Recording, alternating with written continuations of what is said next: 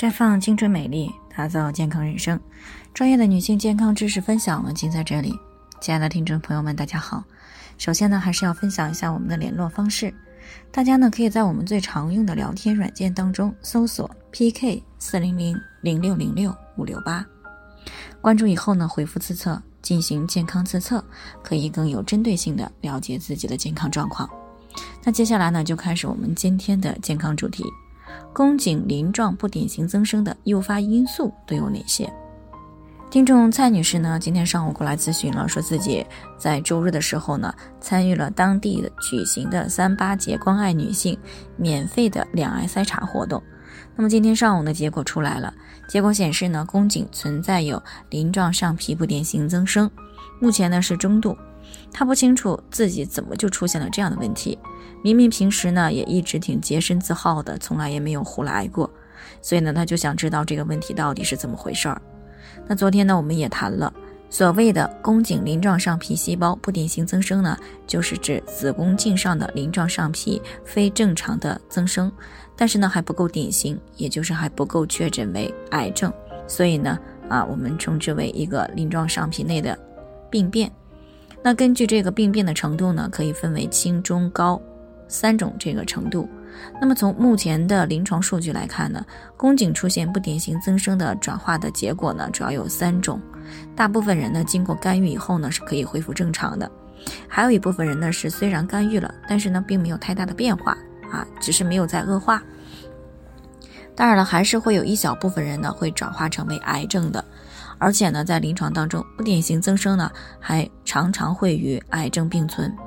所谓的并存呢，是指在这个宫颈上面的不同的地方，有的是不典型的增生，有的呢是存在了癌细胞。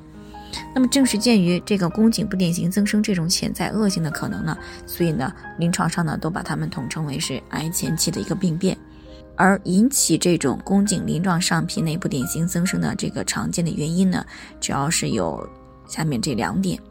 第一个呢，就是感染了 HPV 病毒啊，尤其是高危型的病毒，而这个自身的免疫力又不足，不能够及时的把这个病毒给清除掉。那么宫颈长时间的被这个病毒反复的去感染，而造成了细胞啊发生了一个病变的问题。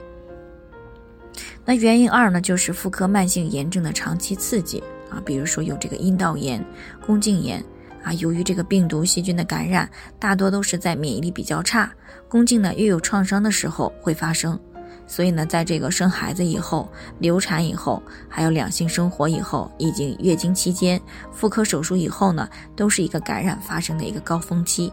而这个两性生活又比较早，私生活又比较混乱，经常熬夜，压力比较大，饮食不规律。啊，再者呢，口味又比较重，喜欢吃一些辛辣刺激、油腻煎炸以及比较甜腻食物的女性呢，这些都是高危的人群。所以呢，有这些行为习惯的女性朋友呢，是一定要尽早的去改善个人的生活习惯。而且呢，这个当你的免疫力比较低的时候呢，尽量不要同房啊，并且呢，定期的去进行宫颈癌的筛查。所以呢，出现宫颈鳞状上皮细胞的不典型增生呢，那并不一定呢就是一个生活的不检点啊，私生活混乱而造成，那往往呢是与这个日常的生活习惯有着这个密切的关系。那么还是那句话呢，我们身体出现的健康问题呢，六成以上呢都和我们的行为习惯是密不可分的。所以呢，如果想要尽可能的保持健康，少生病，那么就要从改变不良的行为习惯开始。那以上呢就是我们今天的健康内容，朋友们有任何疑惑都可以联系我们，那我们会对您的情况呢做出专业的评估，并且呢给出个性化的指导意见。最后呢，愿大家都能够健康美丽常相伴。我们明天再见。